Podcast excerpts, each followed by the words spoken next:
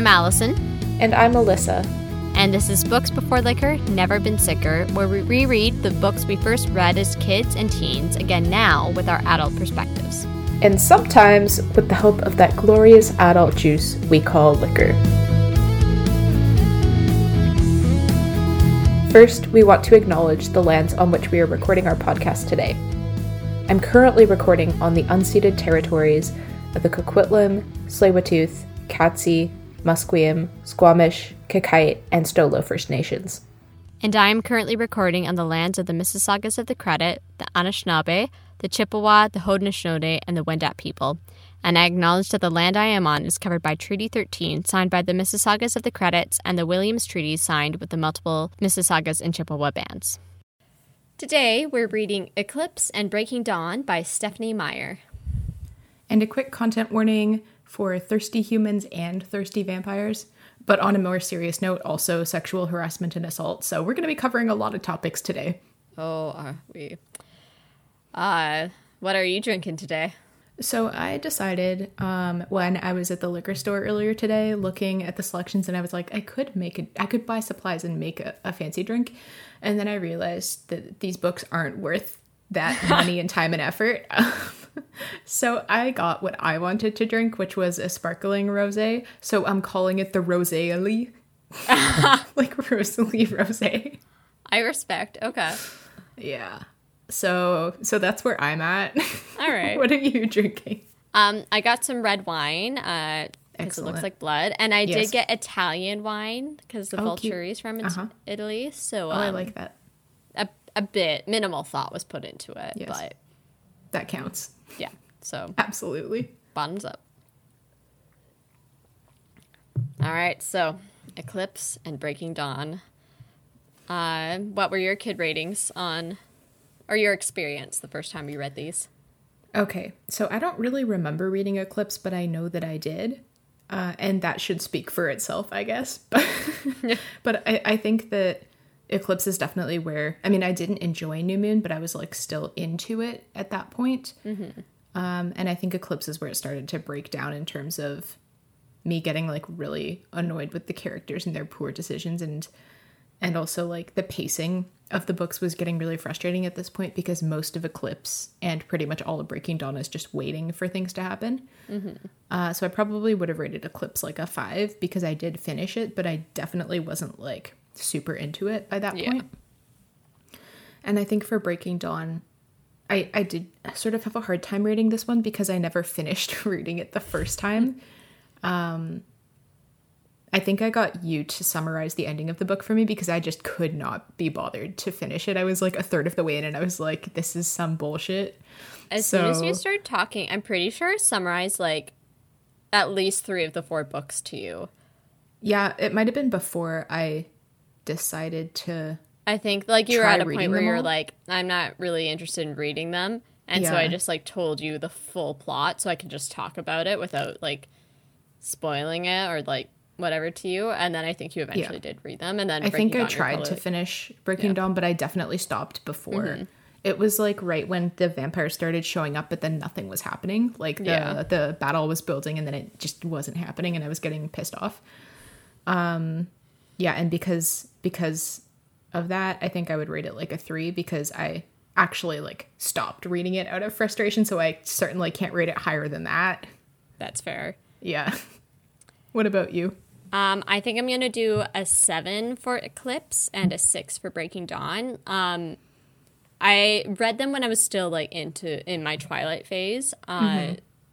so still into the series. I think it was when the final after reading Breaking Dawn and around the time the second movie came out. I think that's around the time I started coming out of that phase of my life and I started yeah stop being as uh, enchanted or entranced with the series. Yeah. Um so yeah, seven for Eclipse and six for Breaking Dawn. I feel like I liked the book Eclipse, but I don't remember why I liked it. I think I just liked it better than New Moon. Yeah, because Edwards is, in it more, so Bella's not like depressed Bella. She's just like annoying Bella. Yeah. Yeah. Anyway, I feel that. Um, I feel that. Yeah. And then, yeah, I remember, I mean, we'll talk about Breaking Dawn. So let's get into a synopsis. Bella and Edward finish up their senior year, applying to colleges that Bella doesn't think she can get into. Uh, she's more focused on becoming a vampire after she graduates, though her compromise of agreeing to marry Edward so he will turn her is causing her a lot of stress. During this time, a series of murders are happening in Seattle, and the Cullens suspect that newborn vampires might be involved. Bella wants to maintain a friendship with Jacob, much to Edward's disapproval, and she continues to visit him, though he complicates matters when he professes his love to her. Because Victoria is still after Bella, Edward leaves her with Alice and Rosalie when he goes off hunting, and Bella learns of Rosalie's past life and comes to understand her motivations better, as well as her disapproval of the future that Bella is choosing. Edward formally proposes to Bella and she accepts, with the stipulation that they will have sex on their honeymoon before she is turned into a vampire. That plot Jesus Christ. Because yeah, that's I can't believe I read this when I was like 12. for the sex. Yeah. Um, Uh, the Cullens learn that Victoria is controlling a newborn army headed to Forks to kill Bella, and they team up with the wolves to protect her. Jacob, Edward, and Bella camp out in a mountain very far away from the battle, and Bella kisses Jacob to try and stop him from joining the fight. Victoria appears and kills Ed- Edward. Kills her. She doesn't kill Edward. Edward kills her before she can hurt Bella, and the Missed Cullens and wolves finish off the newborn army. Bella and Edward tell Charlie that they will get married once they graduate from high school. Mm-hmm. what a strong choice. Many strong choices. Okay, let's just get into Breaking Dawn. Here we Um, go. Bella and Edward get married at the Cullens' house, and they embark on their honeymoon to Isle Esme, an island off the coast of Brazil that Carlisle bought for Esme. No big deal, just buying an island. You know. Yeah, so so they do have sex while Bella is still human. A strong choice. And Bella quickly realizes that she is pregnant. Also a strong choice. Uh, when they arrive back in Forks, Carlisle confirms that the fetus is growing faster than expected and it's causing Bella to become sick and frail. They realize that because the baby is part vampire, Bella needs to drink blood to satiate it. When it's time for Bella to give birth, she is near death, and after successfully removing the baby, Edward is forced to inject venom into Bella's heart because she's gonna die, uh, and this causes her to transform into a vampire slowly over like three days. So then we get book two from Jacob's perspective, and we learn that the wolf pack are planning to kill Bella before she can deliver the baby, and Jacob breaks off from the pack, starting his own pack with Seth and Leah Clearwater so that they can protect her. When the baby is born, Jacob imprints on her, changing his mind about killing the baby. The worst plot point of any book I think I've ever read. We but uh, we'll get into that later. We will get there. Anyways, we switch back to Bella's perspective as she comes to as a newborn vampire, and they quickly realize that she's able to maintain self control around humans. Very convenient.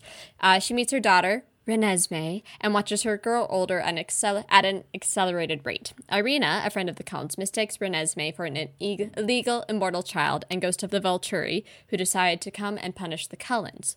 They prepare for this confrontation by reaching out to all of their friends and acquaintances to act as witnesses to the fact that Renesmee has a heartbeat and is part human.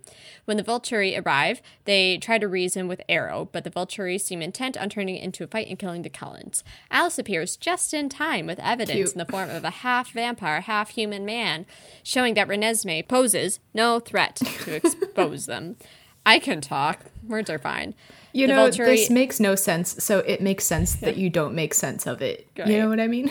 The Volturi begrudgingly accept this explanation and leave. The book ends with Edward, Bella, Bella and Renesmee being happy and an immortal family. Wow, that was a wild ride. All right, Okay, so- where do we begin? Where to begin? Um, I think may I propose that we begin our discussion today with Bella is so thirsty because although we talked about it briefly last time, this is where the thirst truly emerges, and I'm I'm speaking about human thirst, uh, not vampire thirst yet, not yet. We'll get to that. yeah. Uh, so the thirst is definitely next level in books three and four, obviously, because it culminates in them banging and all that jazz. So honestly, though, like on a more serious note, Bella does need to learn that no means no. Like she isn't respecting Edward's boundaries when it comes to physical intimacy, and she is overtly pressuring him for sex when he has refused her multiple times. And I think to a young female reader, like when we were, I don't know, 12 ish reading this, uh, it would have been, or it would have read more obviously a sexual harassment if the roles had been reversed. Like if it had been Edward pressuring Bella, we would have been like, whoa, whoa, whoa. Yeah, But right. it didn't cool, even. dude. Like I didn't remember this happening at all, and I Mm-hmm. think it's because it was her pressuring him, and so to me, as like a twelve-year-old, I was like, just went right over my head. Mm-hmm. Um, obviously, this is like a problematic plot line, especially because Bella does get her way, uh, and it definitely made me cringe this time around.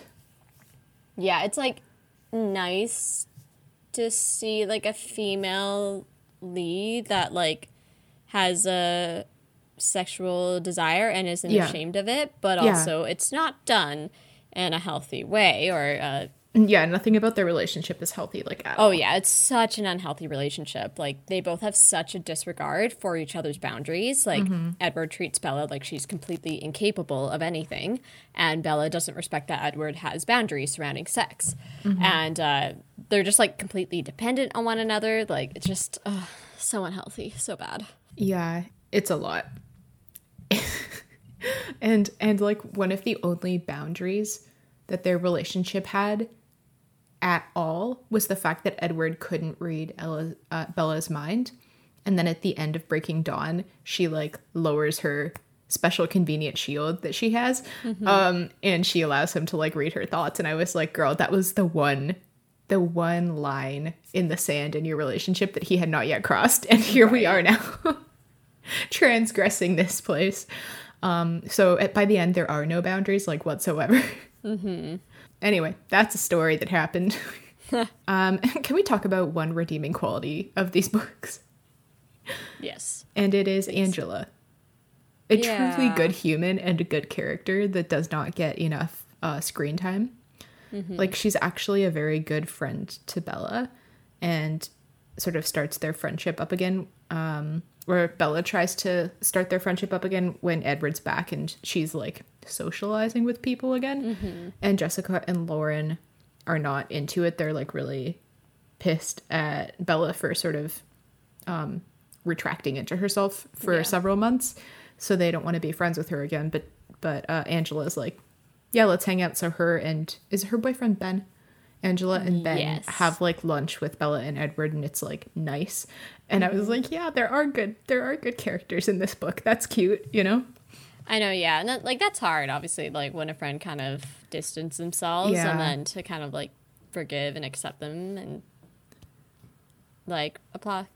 Kudos to Angela for being a good Yeah. friend and understanding. Bella was going through a hard time, and being there for her. So we stand Angela. Basically, yes, Angela and Charlie, and also Carlisle. I guess if he well, he's he's the least problematic vampire in my opinion, but Yeah, Uh, there's Alice too. We Yeah, enjoy Alice, is good. Alice is good. Yes. Okay. The great gaslighting continues. TM. Ah, yes. So, a plot point that isn't it's brushed over really quickly and doesn't take up like a lot of time in the book is that in Eclipse, Bella and Edward finally go to visit her mom with the tickets that she got at the beginning of New Moon, and so that wh- wherever the fuck her mom is at this point, like somewhere in Florida or some shit. So they they basically go visit her, and Edward's just like chilling inside all day, and she doesn't think that's weird for some reason. Right. and, and so um, Renee has uh, a conversation with Bella, being like, "Hey." Edward's kind of giving me some vibes. Like he's really intense and he seems like, you know, basically he wants to like have your soul and marry you and have your babies and you're very young. How's it going? and Bella's like, ah, mom, you're reading too many science fiction novels. You're making things up. And it's like, no, Bella, she literally was correct. Like you are gaslighting her so hard. right. Like Mothers know best. Like so many people at this point like have gotten very weird vibes from Edward Yeah. and have Yeah. expressed their concerns to Bella. Yeah. Like Mike, Charlie, Renee, Billy, and Jacob. The Billy and Jacob for different reasons, but Mm-hmm. like fair. And like if that many people who have your best interests at heart have expressed genuine concern about the person you are dating, like maybe take a second and think on that. Yeah. Seriously. Because it's supposed Like to be everybody. like it's presented as a joke, being like, "Oh, she's like picking up on the vampireiness," and Bella's like, "Oh, I know why you think that," but it's like, no, he's actually like very controlling and intense and He's giving stalker boyfriend vibes. yeah sure. the vampires Yeah. becoming like the least problematic part of him Yeah. So kudos to Bella's mom, who appears in Eclipse only briefly and not at all in Breaking Dawn, which we will also touch on when we talk about Breaking Dawn. isn't she at the wedding though Yeah, but she doesn't really like do anything. I yeah I, I guess think she has like one line. on like Charlie saying goodbye Yeah. to Bella yeah yeah. But while we're on the topic of controlling relationships, what a transition. Um, so as we discussed in the last episode, Edward and Bella's relationship is like a codependent mess.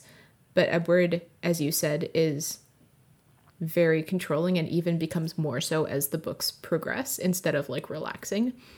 So when Edward leaves Bella with Alice and Rosalie when he goes off to hunt, Bella asks Alice, and this is a direct quote from the book Alice, don't you think this is just a little bit controlling? Like a tiny bit psychotic, maybe? And I'm over here like, Bella, girl, listen to yourself. Fucking run. like you just said Christ. it yourself You literally just called your boyfriend psychotic and controlling, and you're like, oh, I can't wait for him to get back. oh man yeah She she does need to like break that chain, but then you know, she also she's a controlling mess, and she's trying to control him also. So it goes both ways, I guess.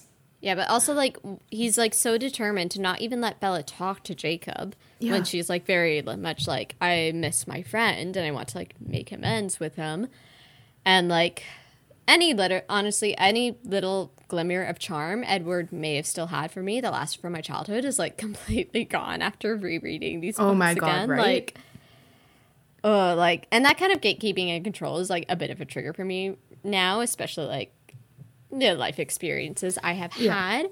But like that should be a huge red flag to anyone. Yeah, this is a PSA. If somebody's doing that to you, They are not the person for you. yeah, Leave. Yeah. Okay. Um, another problematic relationship. Let's get into it. So while Bella is stuck at the Cullens house under watch of Alice and Rosalie, she finally actually gets a one-on-one discussion with Rosalie for the first time in the series.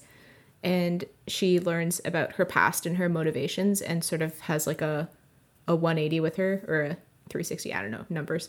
and and sees her in a new light because she finally like understands where she's coming from.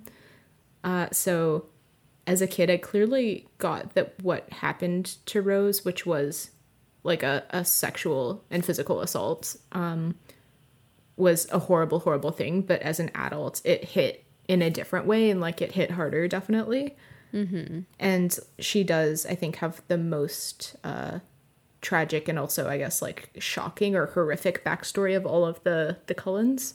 Yeah. And I think that is used in the book as an excuse for why Rose is kind of a horrible person, which I don't think is fair.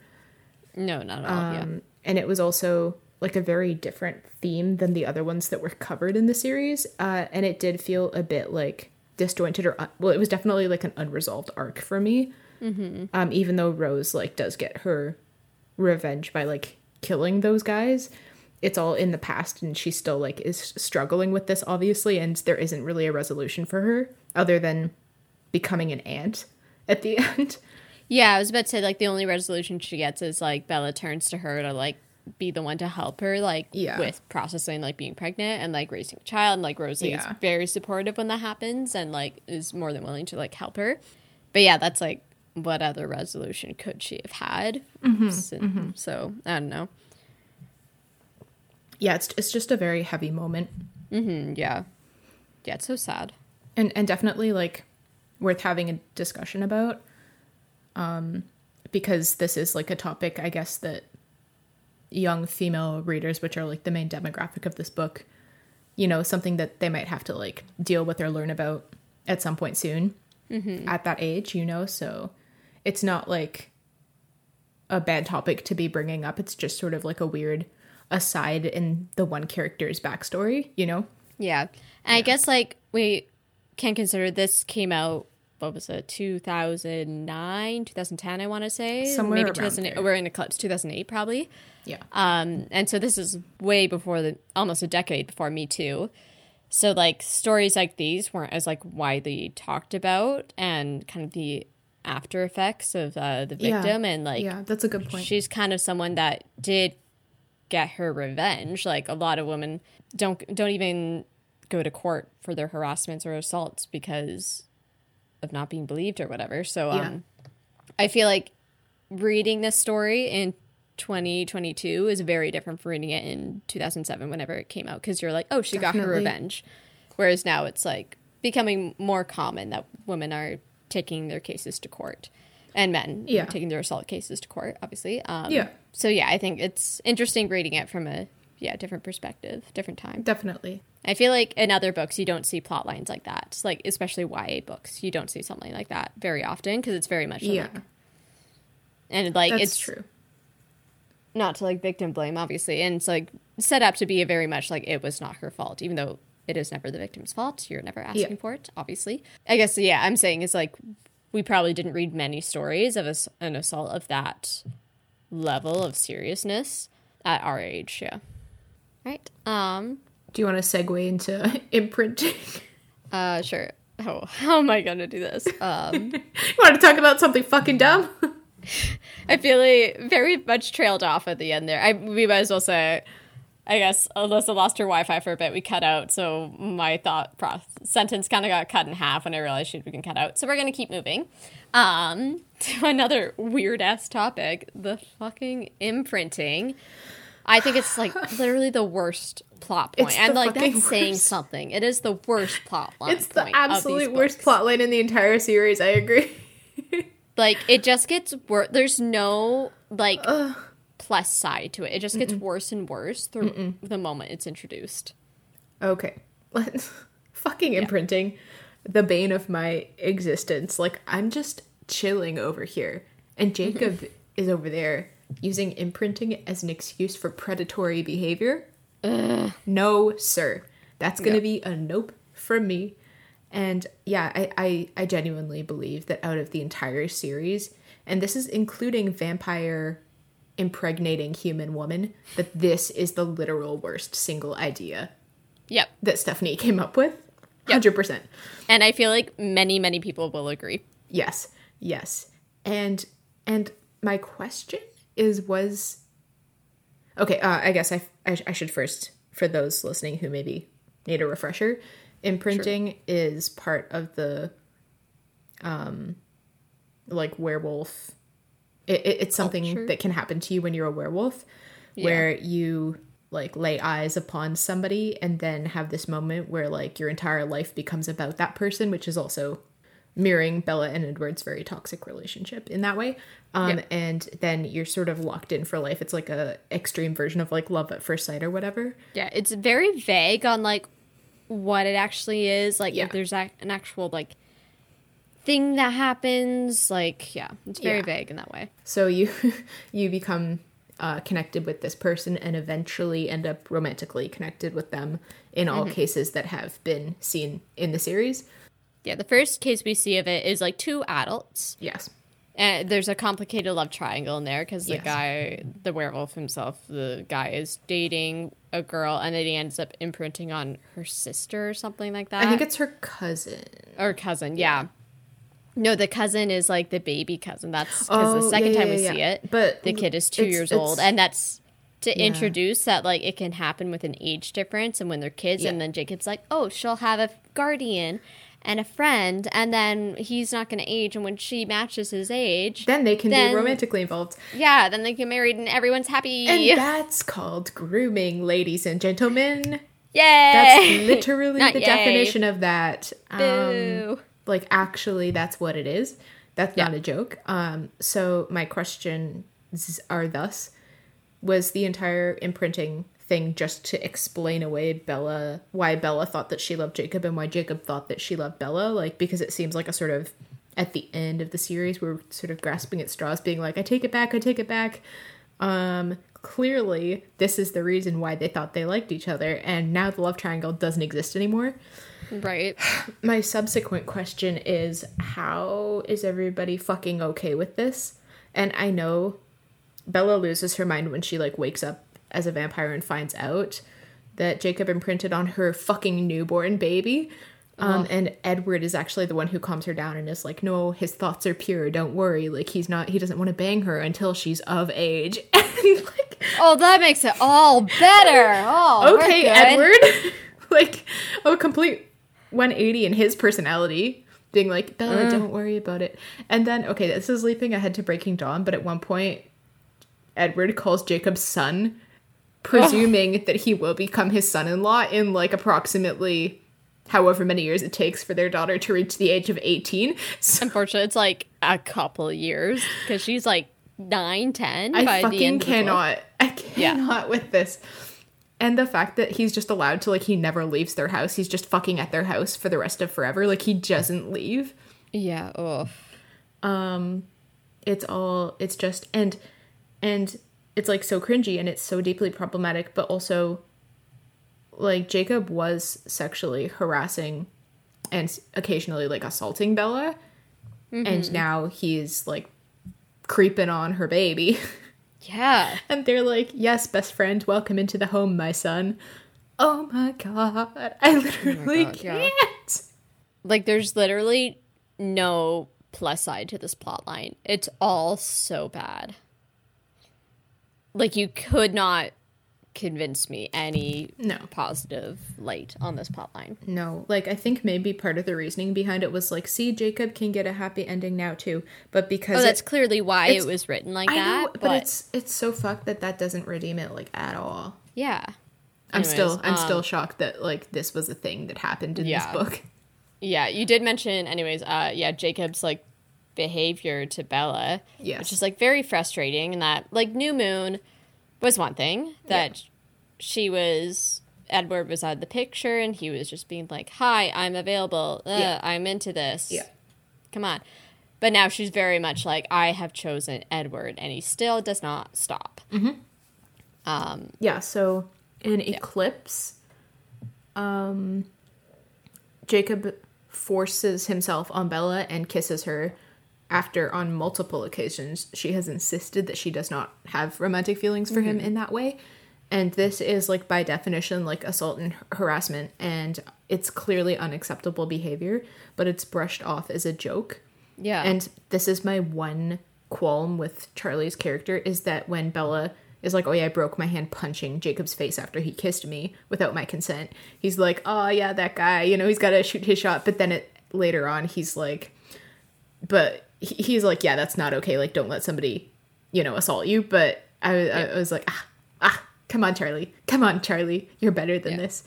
I mean, um, at least Bella punched him. At least we it- got that. I know, but then she fucking broke her hand. I know, right? she got hurt for standing up for herself. It's just like, oh, what a hot mess. I mean, I, I'm so weak. I feel like the moment I punch someone, if I ever have the need to punch someone, hopefully not, I would probably break my hand doing it. Um, but we at the very least got that. But yeah, Yeah, weird plot line. Just so many weird plot lines going on. I know.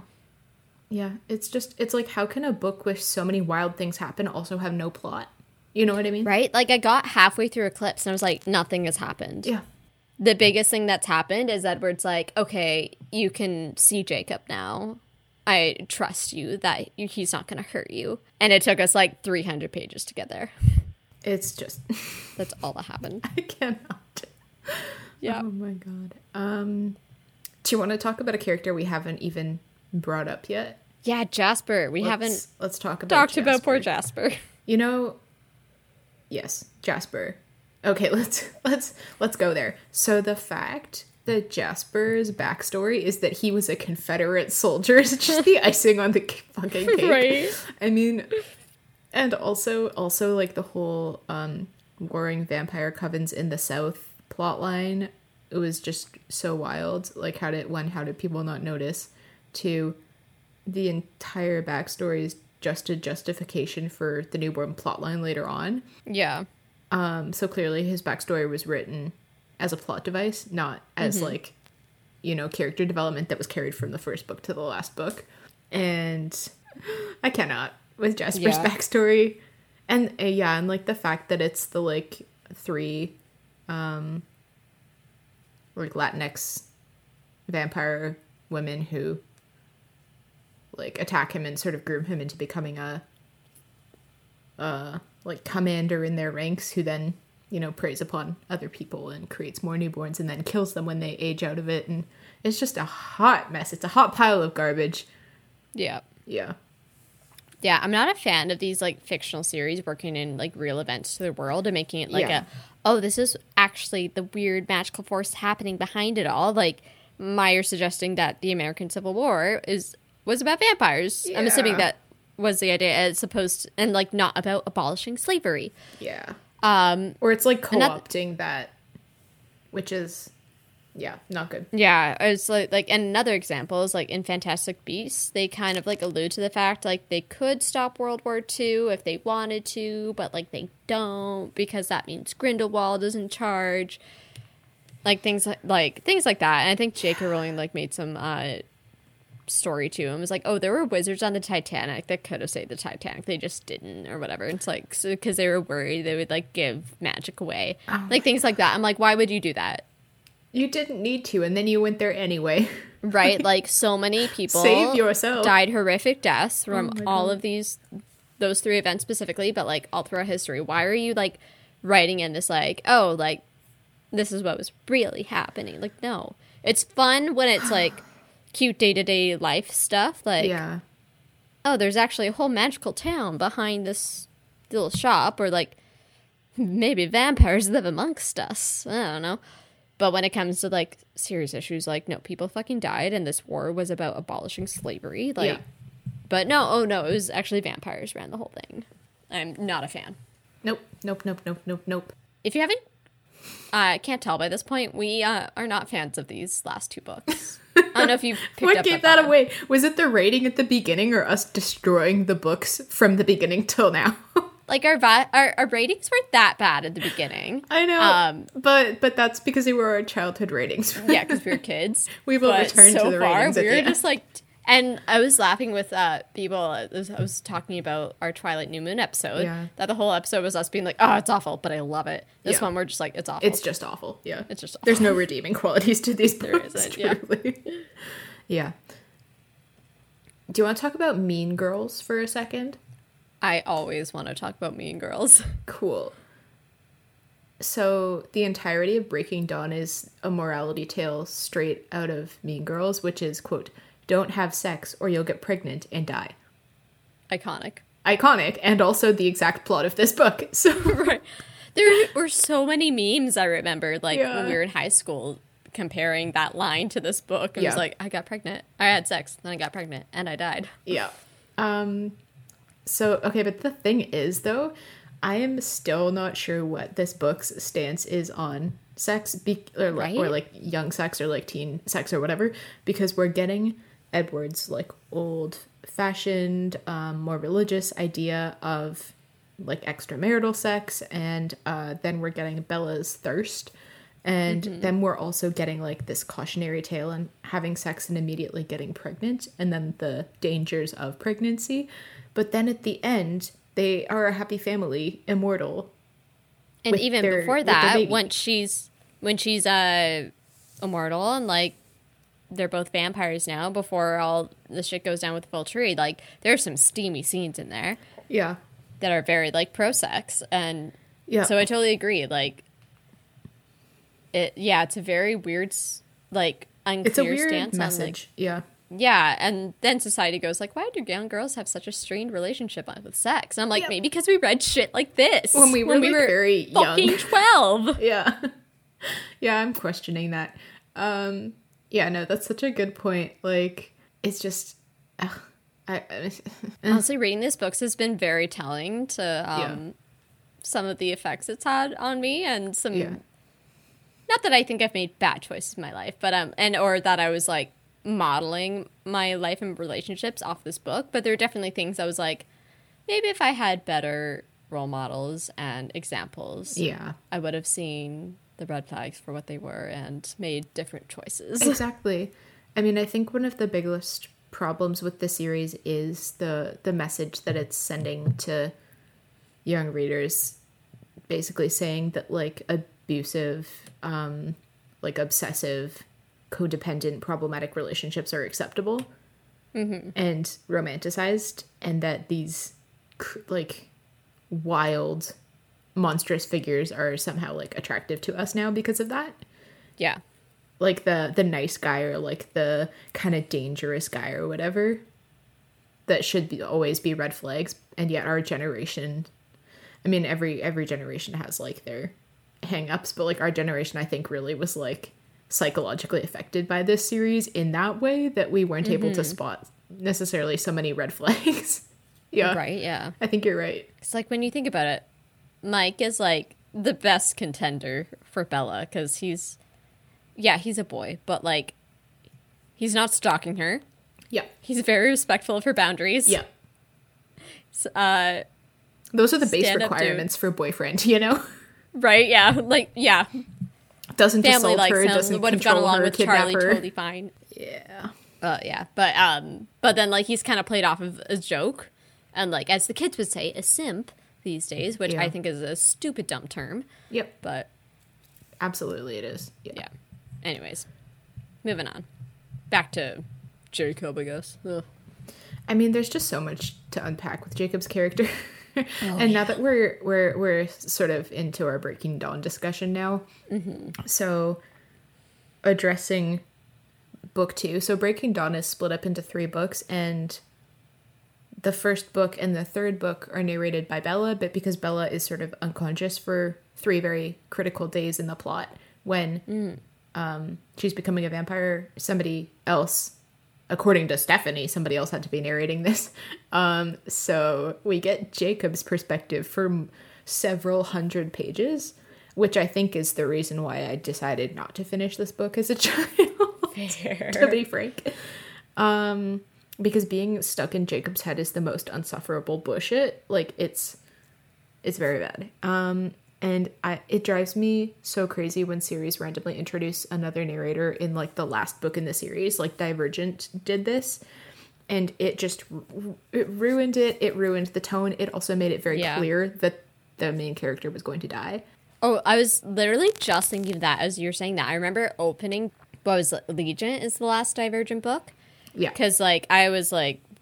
One of them's gonna have to die. That's like Yeah. how this is gonna end. It's not Yeah. gonna be happy ending. And the moment I opened Diver um Allegiant and saw it switch perspectives, I was like, oh, it's Triss. She's the one that dies. So yeah, like switching the perspectives kind of like sort of yeah gave away gives away what's gonna happen a little bit. So you gotta play with that earlier on if you're gonna Yeah. do that. I think. Yeah, it just it feels disjointed, and also Jacob's headspace in that particular moment was just not a fun place to be in, like at all. Right. because he goes from wanting to bang Bella to like Loki wanting to murder her to wanting to murder her daughter to wanting to bang her daughter, and it's like a lot. It's a lot, Oh yeah. and also he's like sixteen, and being in the head of a sixteen-year-old boy is not a fun place to be. Yeah, Right. Yeah. it's a lot of angst. I mean, we signed up for that. We decided to do this. We did this to ourselves.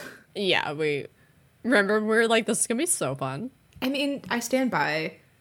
Reading Twilight was fun, and watching the movies will be fun. Stay tuned for our next episode. That's Shout fair. out. The movies are gonna be good. I I was kind of tempted to just do Twilight, honestly, because I knew the last three books would just be us bashing them. I think we almost considered Yeah. putting the last three books together Yeah. and just having a whole bash fest and then enjoying Twilight for what it is in one episode. But But that like, episode would have been extremely long and depressing. So yeah, So I mean, this one's still up. gonna be long and depressing. But I mean, there's some yeah. Hopefully, there's some entertainment to be had here. Um, which leads Yeah. me to explain to me the science. Explain to me the science, please. The science. Uh, uh, Edward, in his decrepit 108 or 9 year old body, producing live sperm to therefore be, you know, okay.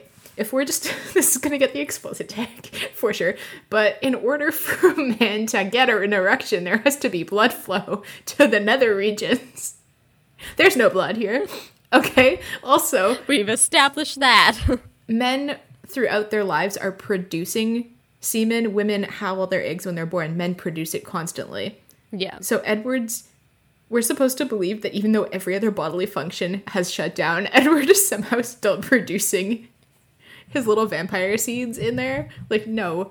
Okay, and then if we believe all of that, Bella somehow manages to immediately get pregnant, and the baby is half vampire and half human. Like, okay, but but but but like, how come Bella can get pregnant and Rosalie can't?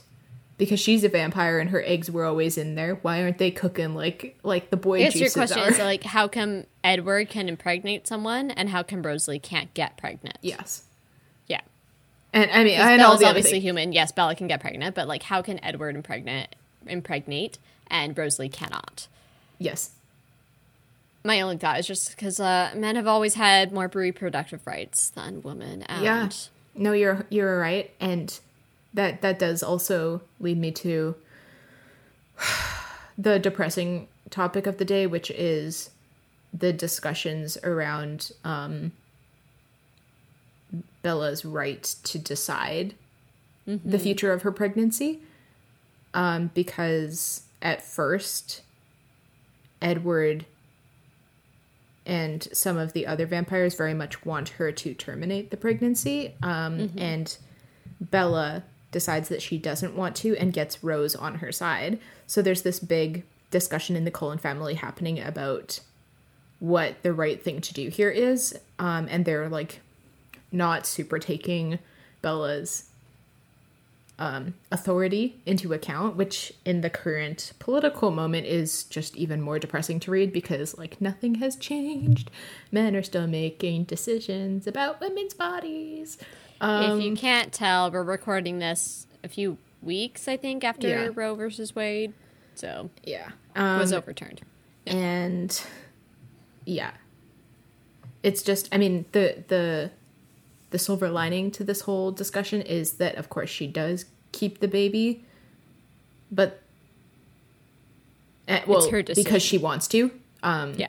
to clarify Yeah, and they, uh, it's, at the end of the day, it becomes Bella's decision, It's and they all Bella's respect decision. that that is her decision that she wants Yeah. to keep it. but it's kind And, of um, it's kind of scary that she needs to enlist Rose to help her protect it because she's afraid that if Rose isn't on her side to physically protect her body that somebody might make a decision for her Yeah, and that is just like really fucked up and i didn't i did not catch the nuances of this at 12 years old reading these books clearly again, also because like this book came out 2008, 2009. Yeah. and we're reading this in 2020. Obviously, like now that we're older and like in a position uh, where like we could find ourselves in a position where we're accidentally pregnant and go have to make that, and we know people who have been in that position. Um, Yeah.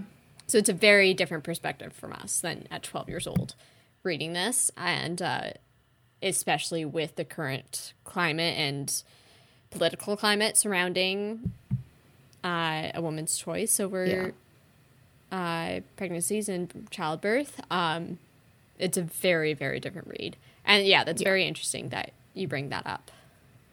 How yeah. Yeah it was one of everyone's the like ready to make the decision for her, and but we at least get at the end of the day, it is Bella's decision. yes. Yeah. Yeah. It's it, it is like this eclipse and breaking dawn do bring up some interesting like female r- reproductive rights and like sexual health uh topics it's just not all of them are covered in like a super wonderful way but it does bring Right. up a lot of these these things um Definitely, yeah. yeah so so that is like interesting to note because again when i was a kid a lot of these things sort of went over my head or i didn't realize like the the the ramifications or like the scope of like why these discussions are important but also maybe why the way that the book discussed them wasn't always the best so Mm, Yeah, exactly. yeah Yeah. Uh, if we want to continue, um, so their cover story for Bella suddenly being pregnant and like is pregnant for a month and suddenly within a month just nine, looks nine months pregnant. Um, they tell Charlie and Renee, I'm assuming, that she's just very, very sick, picked up some kind of bug, and Yeah. she's like getting treated, and they fly her like to Europe or something for treatment.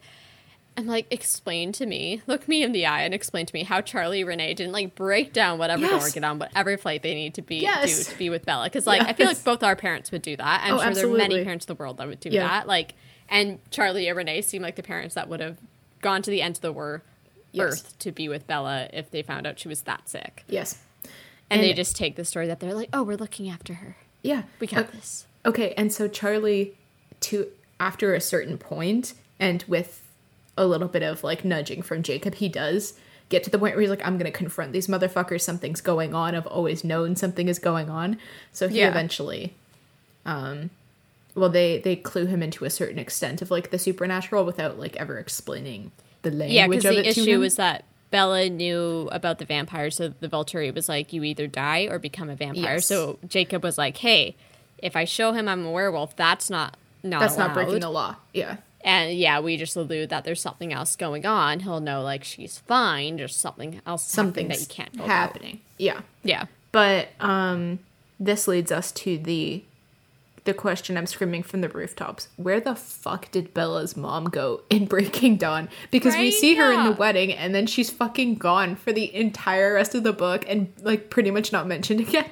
Like she disappears. Like her daughter is deathly ill for at least a month to several months and we almost never hear about her and she never tries to come see Bella. She never really talks to Charlie about it and I feel Yeah, like and, this, like, this was just Stephenie dropping the ball, I think. I think she just didn't want to write that in. One hundred percent, because like they're written as to be like fairly close. Yeah. like in uh book one in Twilight is Yeah. like almost like a Lorelai Rory Gilmore Yeah, yeah. situation, like where Rory's like a little bit of the parent there, but like they have a very close relationship. Yeah. And then they do drift off, obviously, just because they have that space and they're not living with each other anymore. But like for the fact, the fact that Renee just like comes to the wedding and then fucks right off, She just like and like Oh I'm God. assuming doesn't even meet Renesmee. Okay, Like, well that's the thing is that that's that plotline isn't resolved, which is why I think it's just Stephenie dropping the ball and not like an artistic choice or whatever is because Charlie knows that he's a grandpa and Renee to my knowledge does not know that nor will she perhaps ever. Like did they tell Charlie she's alive and tell Renee that she died? Like we don't. Where's the fucking information? In a book that's this many hundreds of pages there should be a paragraph being like and then Renee got to meet her granddaughter you know? Right, yeah, because Charlie, you can tell he kind of guesses that like there's something there that this is their kid and that's Yeah. his granddaughter. He kind of like guesses it and understands there's something going on. But yeah, Ren- Renee like never even met- meets the kid, and I think they tell this. They're like, oh, we adopted. Edward found out he has a cousin, and their baby was orphaned, so uh, we like adopted her. I think they tell that story, but yeah, it's like, where's Renee? yeah where is she that's my question um, while we're talking about unfulfilled uh, plots, um, there's this weird like, romance between Jacob and Leah. Do you want to speak on that? Yeah, so as a kid, I didn't really think much of this, but clearly the, on this read through, it's like they're obviously set up in a, a, a semi romantic way. Like they get the sort of enemies to friends to lovers question mark uh, narrative. Yeah.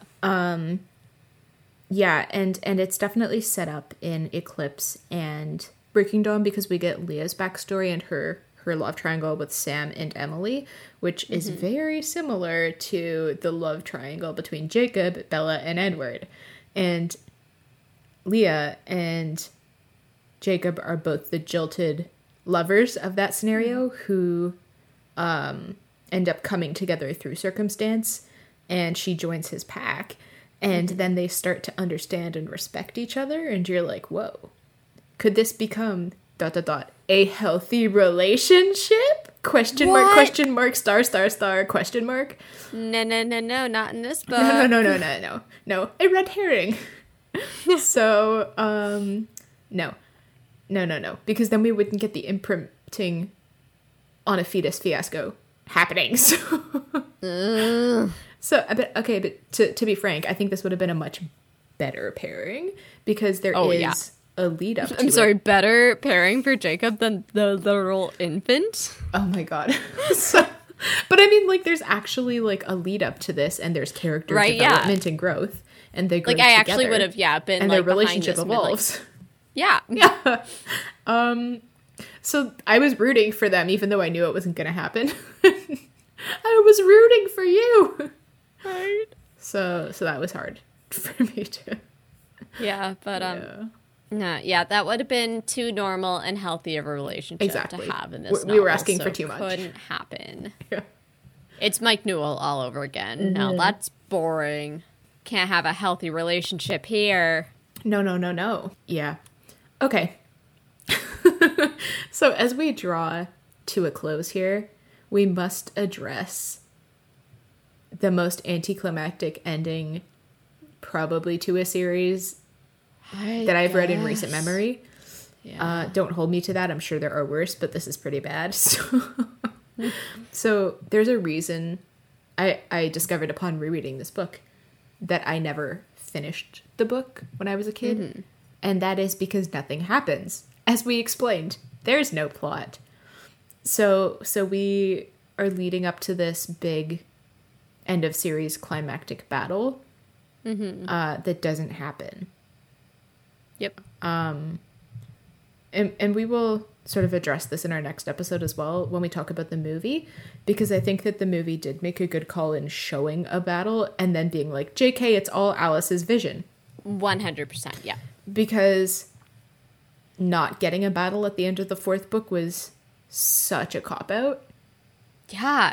because the last um, couple hundred pages is the Cullens, you know, going out and asking all of their friends and acquaintances to come and witness that Renesmee is not um, like a uh, what's it called, like an undead child or whatever. Uh, like when when somebody turns a, a kid into a vampire. Yeah. Um, because that's a big no no because they can't control themselves and they just like kill everybody and reveal the vampire secret and also apparently it's ethical to make adult vampires but not baby vampires for some reason. Right. So- Yeah. we have So- some boundaries in the vampire. we have some boundaries. bound uh, uh, vampires have You gotta some draw the line somewhere. So okay. So so anyway, that's that's a thing. And so they have all of these random vampires that have never been mentioned before in the series show up and it's like, ah, surprise a character with a surprising gift that's super convenient. Like the one vampire from Egypt that is played by Rami Malek in the movie, which is an iconic moment, but uh where Stunning. yeah, where he can control all four elements and I'm like okay, last airbender like right. like, excuse me. Right, That some of these vampires have extremely potent gifts, and all of them are on the Cullen side for some reason. Right. Oh, so And and then nothing fucking happens. Like, even though they have, they spend the whole time like Bella's practicing her shield, and she's getting really good at projecting it, and she can protect everybody, and then she doesn't even like get to use it basically, and it sucks. like, Even as a 12 year old, that like I hated violence, I hated fight scenes. Mm-hmm. Like I used to think Lord of the Rings was a graphic, gory movie because my brother only watched the battle scenes and I would not watch it. And I think I finally watched it with your family. It was like, oh, this is actually a good movie. Yeah. And it's like, I thought that it was bullshit that we didn't get a battle because Yeah. it's there's so much lead up to it yeah, and then we don't get it. It's like literally 500 pages of lead up to some kind of big climax. Yeah. And well, And we- it's not just 500 pages of Breaking Dawn, it's the entire several thousand pages of the four book series that are leading Yeah. up to this confrontation with the Volturi. And nothing fucking happens. I remember being 12 and being like, telling my friend, talking about the book, and being like, this is not the time to talk about your feelings as they do. I always say that's the way to do it. But for a book, when you're setting it up for 500 pages, that there's going to be a fight, I better get a fight. Yeah, yeah, yeah. It's like, yes, you chose the rational road, but that's not why I'm here. I'm not reading vampire romance fiction for the realism. Excuse me. so, I'm like, I'm sorry, this is the positive uh, role model or like Yeah. thing we get. it's like of everything you could have chosen. we got the Jesus talk it through. Well, okay, and the the other problem with this is that because there is no battle, we don't get any re- like resolution with the Volturi. So the book Yeah. sort of ends with them being like, "Oh, they might come for us one day, but we're going to live happily ever after for forever, anyways." And it's like, so are we to expect or assume that the Volturi and the Cullens get along forever and ever and ever and Yeah, ever? I because I feel like the movies actually I feel like we're gonna like the movies way more than the books. Hot take. Um, sets it up quite well that the Volturi clearly don't like the Cullens and don't like this lifestyle that they live amongst humans. yeah, And um, like within the third book, they're kind of like they don't interfere with like the new newborn army because they want to see if that newborn army will kill the Cullens for them, mm-hmm. and be because they don't have any reason really to kill the Cullens and like get rid of them. And so they're kind of using this as an excuse to get rid of the Cullens. And um, so them leaving is them being like, oh, we admit the defeat. Like, we're not going to win this. Yeah. So we're going to go now and like we might come back. So I feel like the movies set that up well. Whereas the Yeah. books, we don't get that as much because we don't get their perspective. Um, they just kind of we it's just kind of alluded like the Cullens are like they don't super like this and they're kind of after Bella, but now she's a vampire, so it's fine. It's fine. It's just a very weird ending. Yeah. Yep. yep. Any final thoughts to wrap this up? Yeah, there was one thing that I just I did want to speak to for like one second, which is it is wild to me that in Breaking Dawn, Billy and Charlie get a dad love triangle Right. with um Seth and Leah Clearwater's mom who has recently been widowed. And Yeah, they're both Harry Clearwaters. Yeah. yeah, he, they're both um, like, I want to bang her. And there's just this one moment where there's like some tension between the dads, and then it's also not brought up again.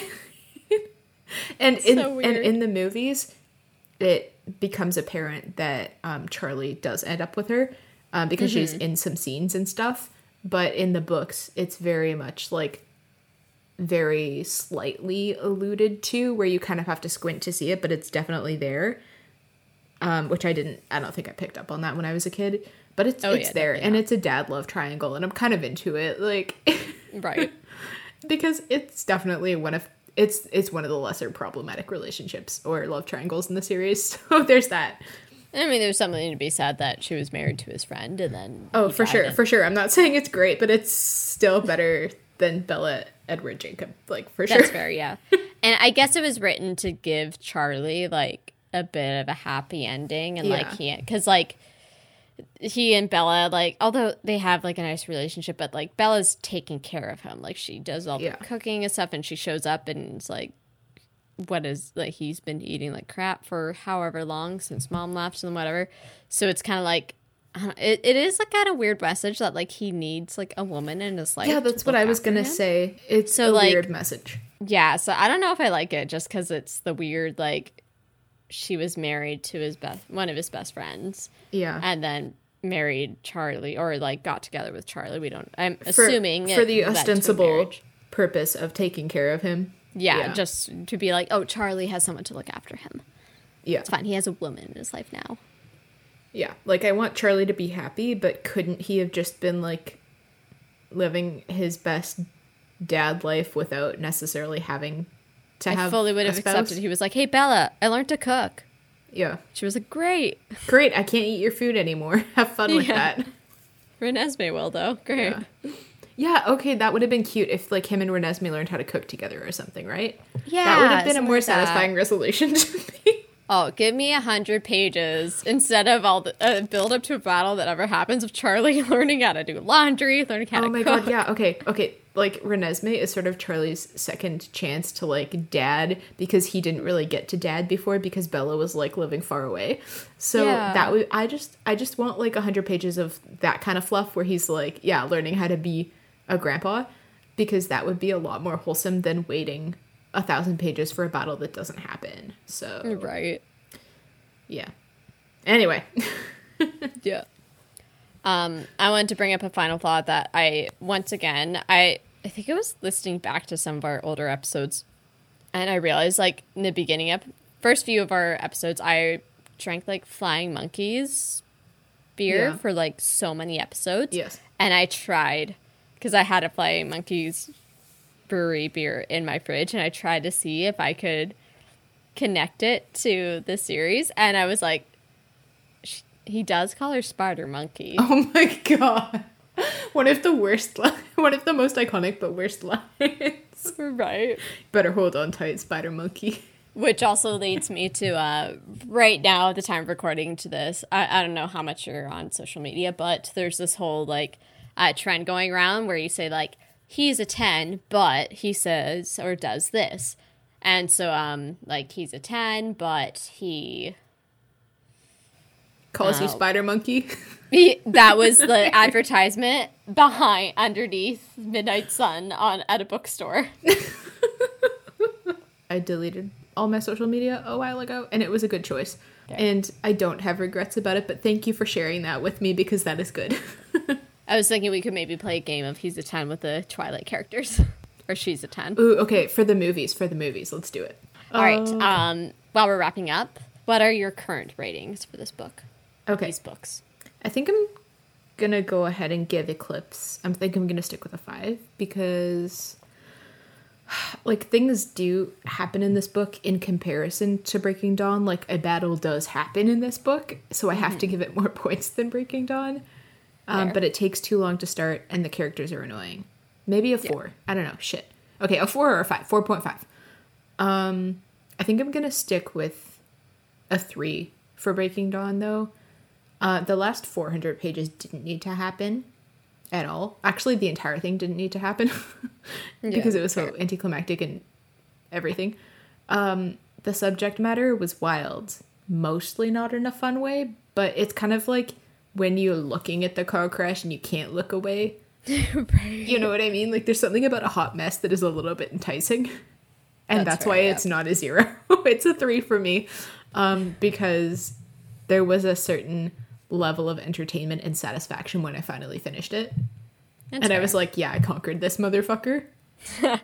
so that's where I'm at. Where are you at? I'm very curious. Oh, um, I'm gonna be honest. I didn't even finish Breaking Dawn. Um, well, I didn't the first time. So. that's fair. Yeah, I. I mean, part of it was just like my life just got hella busy this month.